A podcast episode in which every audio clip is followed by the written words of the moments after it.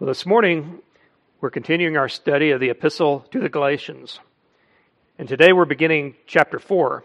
And just a reminder to what we've learned so far in the first three chapters, um, there were those in the early church who were wanting to impose new, upon new Christians the rigorous demands of the law, including the law requiring circumcision. The Apostle Paul, in his letter to the Galatians, makes it clear that we are not saved by the works of the law, but by grace alone, given to us by the Lord Jesus Christ alone.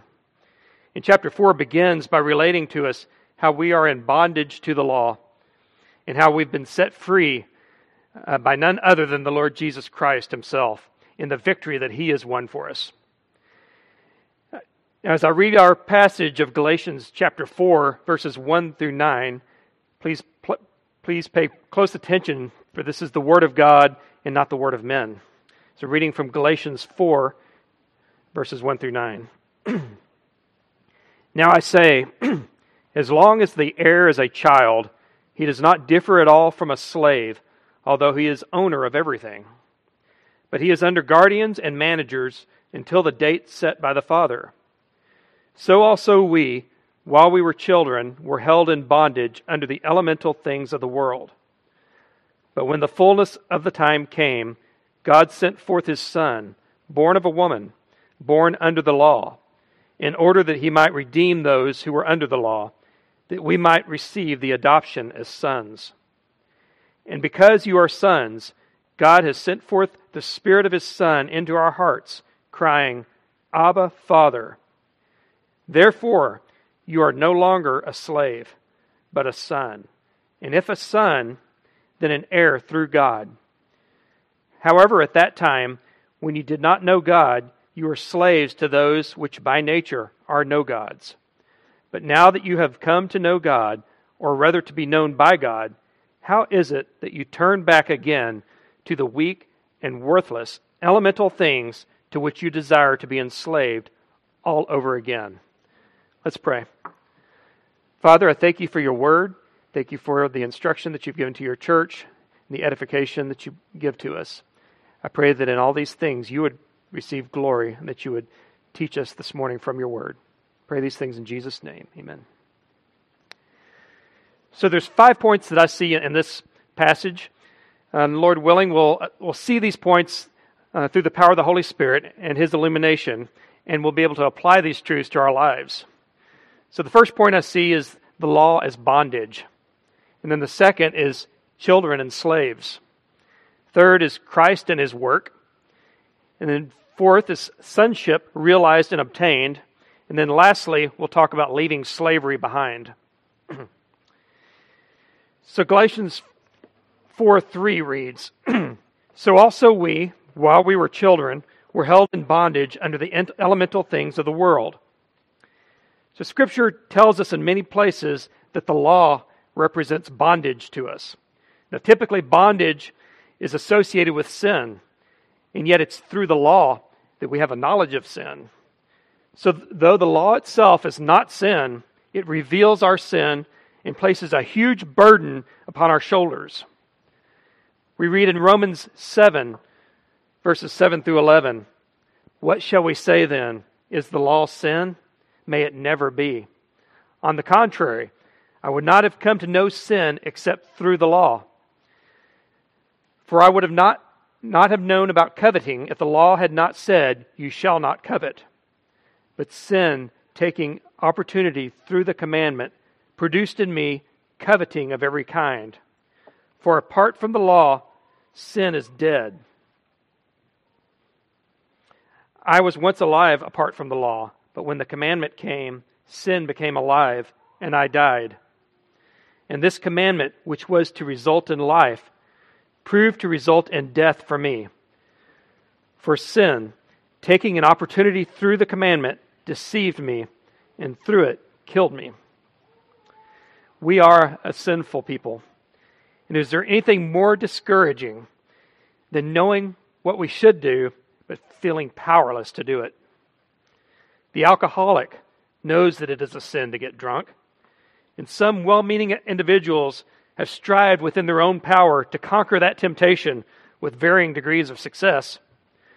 Organizations such as Alcoholics Anonymous have arisen to try to help such people overcome their addiction. But even that organization recognizes that people need help, quote, from a higher power. And yet, if that higher power is not Christ alone, this burden is too great to bear. Drunkenness is just one example. Each one of us is tempted daily by the world, by the flesh, and by the devil to sin according to our own specific temptations. You may not be tempted in the same ways as others, but as fallen men, you can be sure that there are sinful things that you in particular are tempted with. And when you succumb to these temptations, the law stands ever ready to condemn you, to beat you down, and to bring down God's justice upon your head. The early church was obsessed with the issue of circumcision. Now, I think, in my personal opinion, is that the appeal of focusing on this singular command of the law is it's really a one-and-done type of obedience. It's really hard to fall away from your physical circumcision. Acts fifteen, one through twelve describes a separate time that this same issue arose to the forefront. So I'm going to read that to you this, now. Acts fifteen, one through twelve.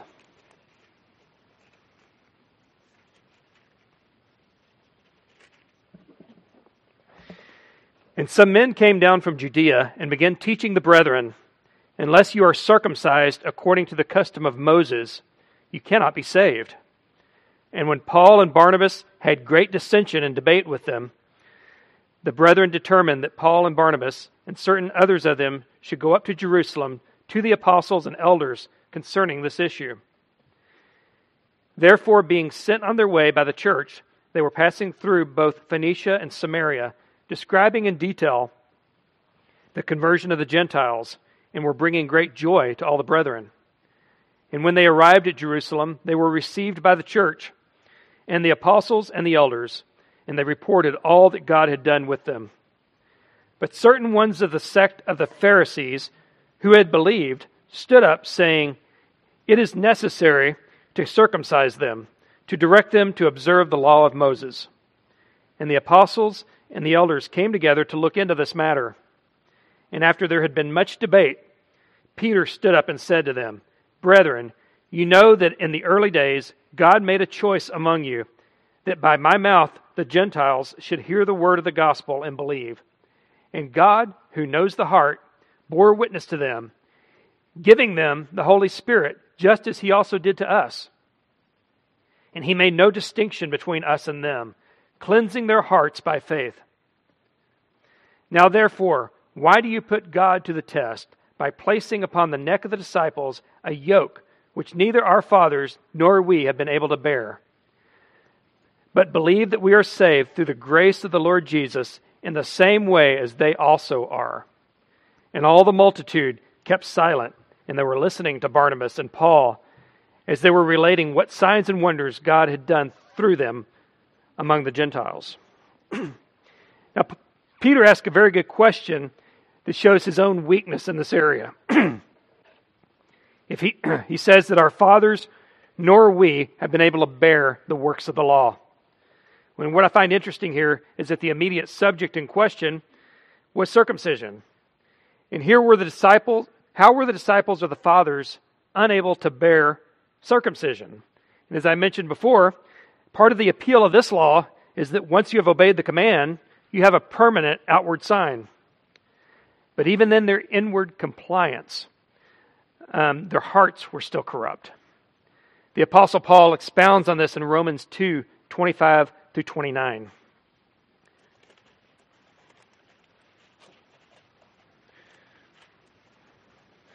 If you want to turn there, Romans two, twenty-five through twenty-nine.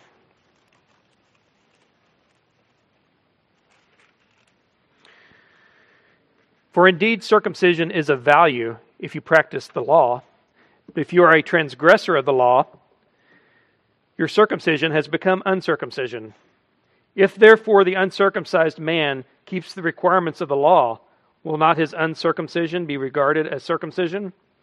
And will not he who is physically uncircumcised, if he keeps the law, will he not judge you who though having the letter of the law and circumcision are a transgressor of the law. For he is not a Jew who is one outwardly, neither is circumcision that which is outward in the flesh. But he is a Jew who is one inwardly, and circumcision is that which is of the heart, by the Spirit, not by the letter. And his praise is not from men, but from God. So then the Judaizers in Galatians, and here in Acts fifteen, are trusting in the outward obedience of circumcision while ignoring the weightier matters of the law. I'm sorry, the weightier matters of the heart, because the heart then is what is corrupt in this instance.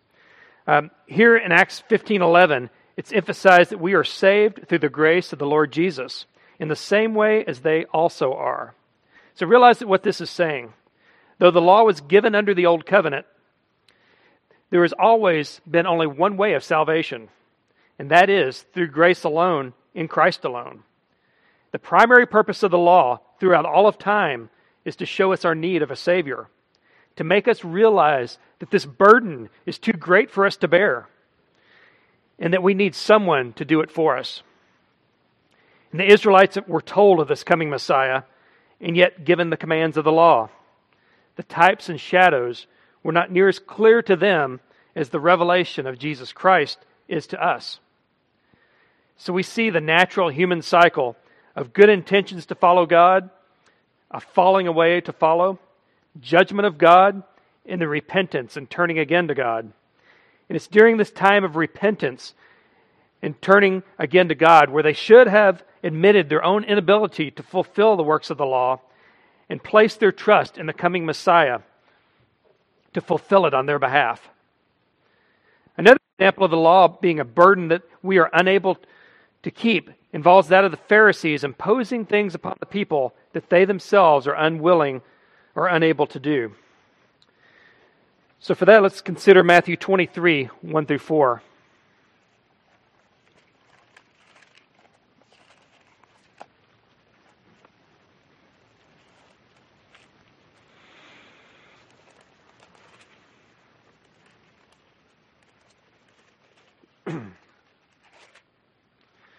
All right. Then Jesus spoke to the multitudes and to his disciples, saying, "The scribes and the Pharisees have seated themselves in the chair of Moses. Therefore, all that they tell you to do, do and observe. But do not do according to their deeds, for they say things and do not do them. And they tie up heavy loads and lay them on men's shoulders, but they themselves are unwilling to move them with so much as a finger."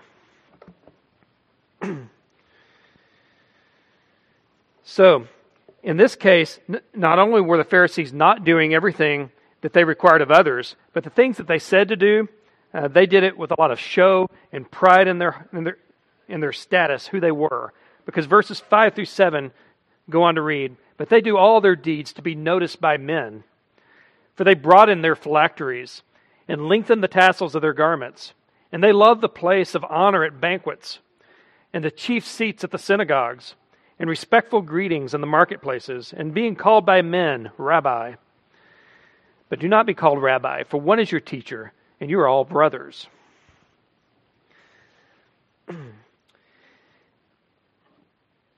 So now, to add insult to injury when it comes to the law, not only are we unable to keep the law, but all the promises of the law and judgments under, under, of the law are under a huge if clause. Like a casino, or an advertisement of the state lottery, or even your best friend trying to recruit you into his latest M L M. We see the, the first fourteen verses of Deuteronomy twenty-eight describing all the blessings that we can expect from the faithful keeping of the law. Now, Deuteronomy twenty-eight is rather lengthy, so I'm going to resist my urge to read it in its entirety, but I will just read some of the catchphrases that I, incidentally, Um, I used to hear, frequently hear in the charismatic church that I used to attend. The verses go something like this. In verse three we read, "Blessed shall be you, shall you be in the city, and blessed shall you be in the country." Verse four tells us, "Blessed shall be the offspring of your body, and the produce of your ground, and the offspring of your beast, the increase of your herd, and the young of your flock." And then verse six tells us, blessed shall you be when you come in, and blessed shall be you be when you go out. Verse eight, the Lord will command the blessing upon you in your barns and in all that you put your hand to, and he will bless you in the land which the Lord your God gives you. Verse twelve, the Lord will open up for you his good storehouse, the heavens, to give rain to your land in its season, and to bless all the work of your hand. And you shall lend to many nations, but you shall not borrow. Now these are just five verses out of the fourteen. Now I've skipped around a little bit, and if, if you're paying attention, you'll notice that I left out some key passages that are majorly important. It's the fine print, so to speak, of the blessings under the law. So let me now fill in some of those gaps. Verses one and two start out with, now it shall be if you diligently obey the Lord your God, being careful to do all his commandments which I command you today. The Lord your God will set you high above all nations of the earth. All these blessings will come upon you and overtake you if you obey the Lord your God. And verse nine goes on to tell us, the Lord will establish you as a holy people to himself, as he swore to you, if you keep the commandments of the Lord your God and walk in his ways. And then in thirteen and fourteen we read, the Lord will make you the head and not the tail, and you will, and you only will be above, and you will not be underneath, if you listen to the commandments of the Lord your God, which I charge you today, to observe them carefully, and do not turn aside from any of the words which I command you today, to the right or to the left, to go after other gods to serve them. Those of you, of you who know me know that I'm a computer programmer by occupation, and programming makes a lot of logical sense. And one of the basic tools that I use every day in my life's work is an if-then clause. And simply put, if something is true, like a variable equals a certain given value, then the program will perform a certain action. Else, or in other words, if that original statement is not true, then the program will def- perform a different action. Deuteronomy is extremely logical here. Verse fifteen marks the beginning of the else clause. But it shall come about if you do not obey the Lord your God, to observe to do all his commandments and his statutes with which I charge you today, that all these curses will come upon you and overtake you. The remaining fifty-two verses go on to describe the calamity that will come upon the children of Israel if they do not do all of those if statements. Remember, there are, there were only fourteen verses of blessings described, but there are fifty-three, including verse fifteen, that describe the curses that will befall the poor soul and the poor nation of Israel who does not measure up. The remainder of the chapter undoes every single blessing promised in the first fourteen verses, and then piles on additional curses like cannibalism, as we read in verse fifty-three. Then you shall eat the offspring of your own body, the flesh of your sons and of your daughters, whom the Lord your God has given you, during the siege and the distress by which your enemy will oppress you. Now, lest you think that the conditional nature of the law was only for the Old Testament, let's look at a couple of the interactions that our Lord had with people when he walked on the earth. In Luke ten, starting in verse twenty-five, we read, and a lawyer stood up and put him to the test, saying, Teacher, what shall I do to inherit eternal life? And he said to him, what is written in the law? How does it read to you? And he answered, you shall love the Lord your God with all your heart, and with all your soul, and with all your strength, and with all your mind, and your neighbor as yourself. He said to him, you have answered correctly. Do this, and you will live. But wishing to justify himself, he said to Jesus, and who is my neighbor? So there's a few things that I want to point out about this passage. Right off the bat, the lawyer asked the wrong question. What shall I do to inherit eternal life? So the lawyer was not placing his trust in Christ to give him eternal life as a gift. He wanted to know how he could earn it. Our Savior graciously answers his question with another question. What is written in the law? The lawyer's answer was accurate. You shall love the Lord your God with all your heart, and with all your strength, and with all your mind, and your neighbor as yourself. The Lord tells us in Matthew that on these commandments hang all the law and the prophets. And that's because loving God and loving neighbor are the summation of the Ten Commandments. The first four commandments tell us our duty, what we must do toward God. And the last six commandments tell us our duty, again, what we must do toward our neighbor. And these commandments are the very same ones that are required in Deuteronomy twenty-eight that we talked about earlier. Consistent with this scripture, our Lord answers this lawyer in verse twenty-eight with, "You have answered correctly. Do this and you will live." This is further backed up from Leviticus eighteen five and Ezekiel twenty eleven. You can look those up on your own, but the basic message is, do this and live. The lawyer's last question is just as bad as his first. Verse twenty-nine says, "But wishing to justify himself," now that's a problem, he says to Jesus, "And who is my neighbor?" Now I imagine that the lawyer didn't ask him, Jesus, this question out of genuine concern for his neighbor, but rather I believe he was seeking to find out what the bare minimum is, is that he could do in order to earn salvation and eternal life all on his own. And Jesus answered this final question with the parable of the Good Samaritan. This parable was filled with imagery that made the lawyer squirm. The neighbor wasn't those like the, the lawyer, either a priest or a Levite, those upstanding members of society. No, the neighbor was a Samaritan, a race hated by the Jews, who in their opinion did everything wrong when it came to worship. And yet, Jesus called the young lawyer to love those unlike himself. And I ask you, who is your neighbor? God has called us to love the unlovable. And the point of all this is that we can't do this in our own power. Our prayer should be, "Lord, love the unlovable through me. Use me as a willing vessel to carry out your will, because you know that I will never do it on my own." In the very same book of Luke, later in chapter eighteen, starting in verse eighteen, we see something. Uh, someone else asked the, the same wrong question that the lawyer asked in chapter ten. "Good teacher, what must I do to inherit eternal life?" This time the Lord doesn't quiz the young man. He proceeds to tell him the demands of the second table of the law, knowing full well that the man's response would, what his response would be. And when the man replied, just as the Lord expected, "All these things I have kept from my youth," the Lord Jesus could have just called him a liar right then and there.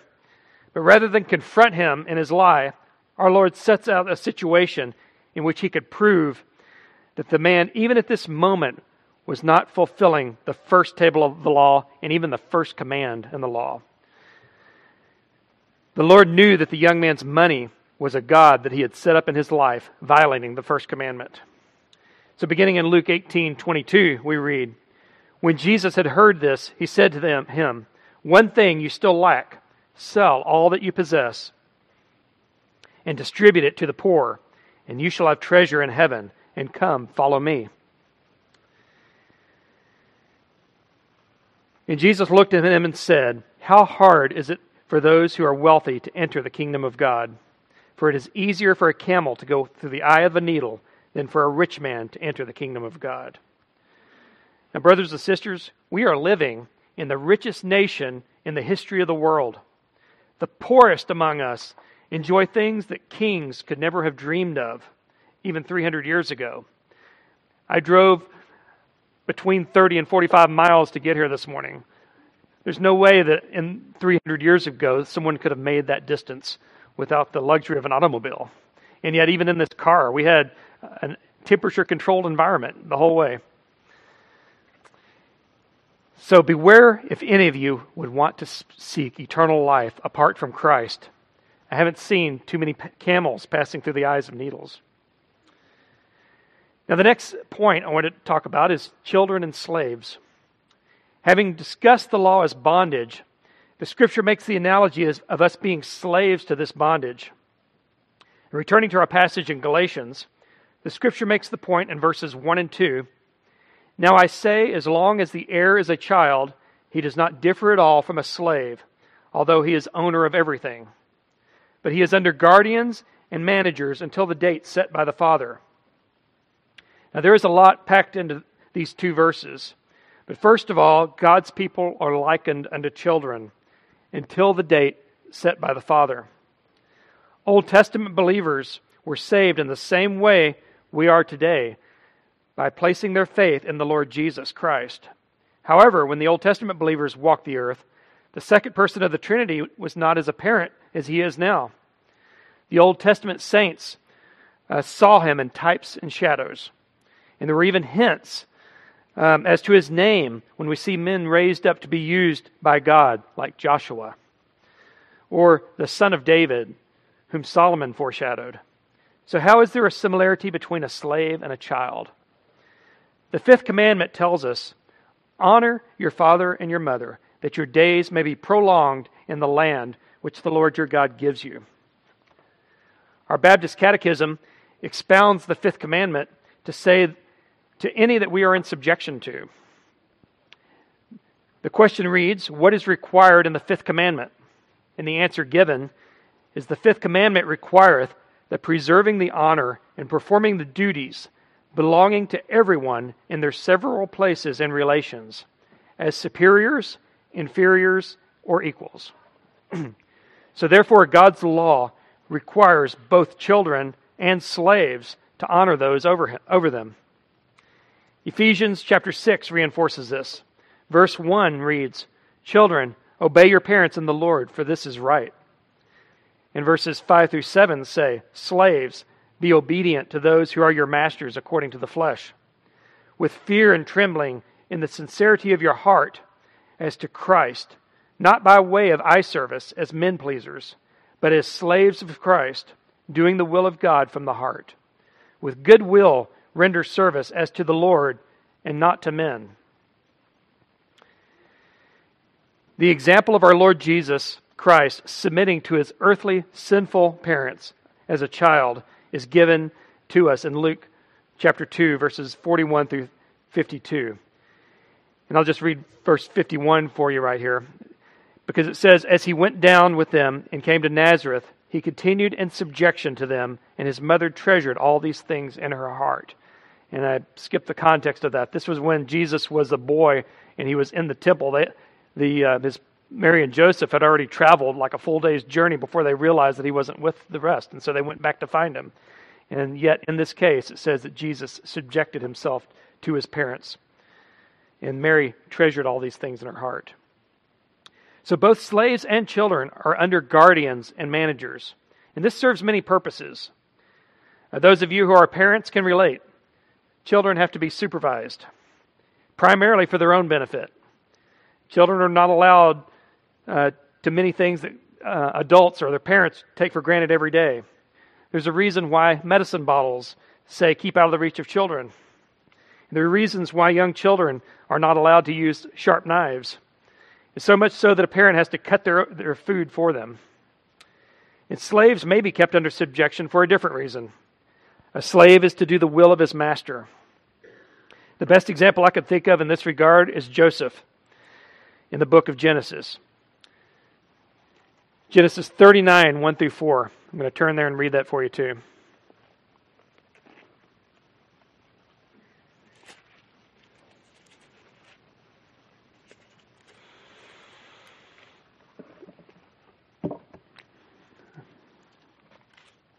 Genesis thirty-nine.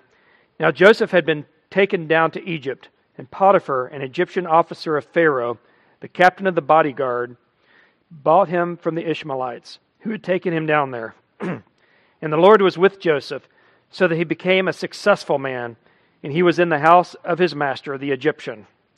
Now his master saw that the Lord was with him, and how the Lord caused all that he did to prosper in his hand.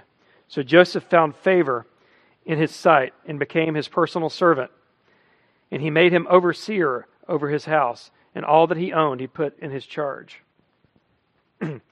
So Joseph was not free to do whatever he wanted in Potiphar's house, though as he earned Potiphar's trust, he gained more and more freedom, where he eventually managed Potiphar's estate.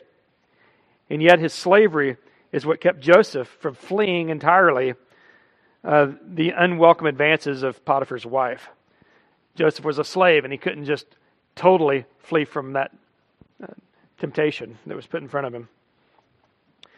When it comes to slavery, Paul tells us in First Corinthians seven twenty-one that if we are able to become free, then we should pursue that. In any case, we must realize that we will always be a slave to something or someone.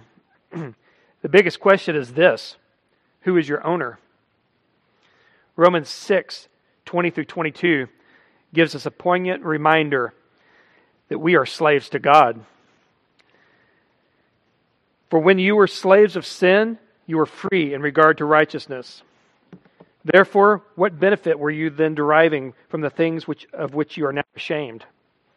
For the outcome of those things is death. But now, having been freed from sin and enslaved to God, you derive your benefit, resulting in sanctification, and the outcome, eternal life. But whether slavery or simply childhood is the reason, guardians and managers were placed over us, quote, until the date set by the Father. So we, re- we read back in Galatians three twenty-four that the law was called our tutor or our schoolmaster. And this is the concept expounded here.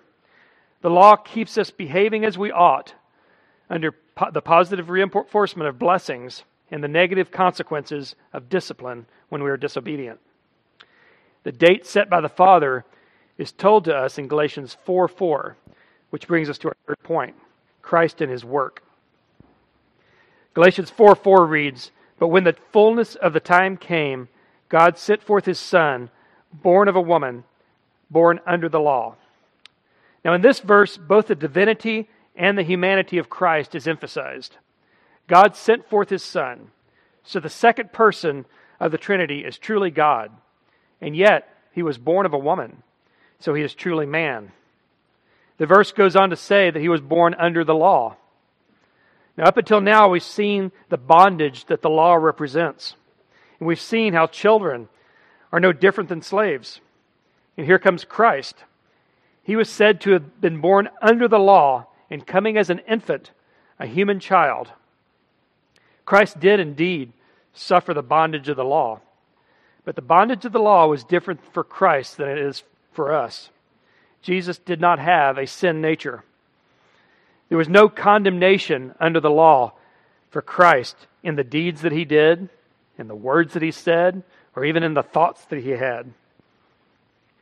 Jesus lived a perfect life, and He is the only one who ever lived who could have actually earned eternal life.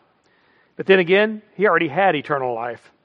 He is the only man who ever lived before He was conceived in His mother's womb. The bondage that Christ suffered under the law was the penal substitutionary atonement, whereby Christ kept the entire law on behalf of His people and suffered the wrath of God for them. When Galatians four four reads, when it speaks of the fullness of time coming, what we're seeing is the coming of the new covenant. The prophet Jeremiah prophesied the word of the Lord starting in Jeremiah thirty-one, verses thirty-one through thirty-four.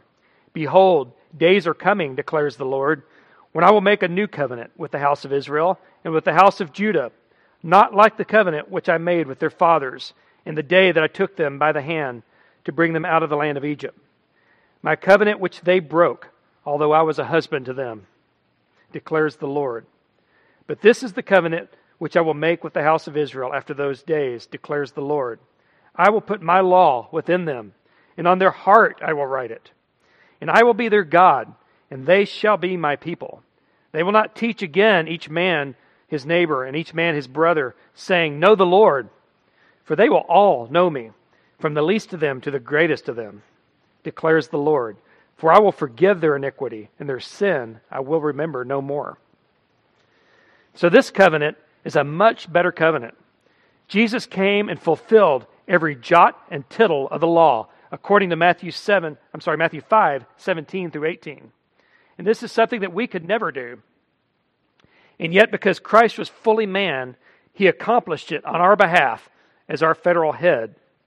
And He's been called the second Adam because of what we read in Romans five twelve through fifteen. Therefore, just as through one man sin entered, entered into the world, and death through sin, and so death spread to all men because all sinned. For until the law, sin was in the world, but sin is not imputed when there is no law. Nevertheless, death reigned from Adam until Moses, even over, over those who had not sinned in the likeness of the offense of Adam, who is a type of him who was to come. But the free gift is not like the transgression.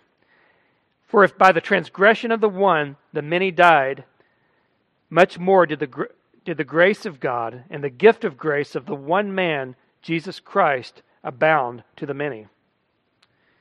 And because Christ bore all the penalties for breaking God's law while crediting us with His own keeping of it, He can confidently declare to us, as He does in Matthew eleven, twenty-eight through thirty, "Come to me, all who are weary and heavy laden, and I will give you rest.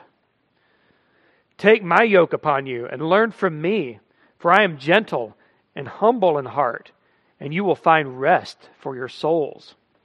For my yoke is easy and my burden is light." And remember earlier when we read that it's easier for a camel to pass through the eye of a needle than it is for a rich man to enter the kingdom of God? Luke eighteen, twenty-six and twenty-seven explain this. "They who heard it said, 'Then who can be saved?' But he said, 'The things that are impossible with people are possible with God.' So then, through the work of Christ alone, it is possible for sinful man to inherit eternal life. And the question is not, what must I do to inherit eternal life? But rather, what has Christ done to credit me with eternal life?" And the answer to that question is the crux of the gospel. In the passage from Acts earlier, where believing Pharisees were insisting that new Gentile believers be circumcised, Peter answers them, "But we believe that we are saved through the grace of the Lord Jesus in the same way as they also are." So our next point is sonship realized and obtained. This is our fourth point, because it's the work that Christ has done. And Galatians four five tells us, "So that he might redeem those who are under the law, that we might receive the adoption as sons." Isn't it amazing that undes- undeserving sinners uh, would be adopted by the Almighty God, the King over all creation?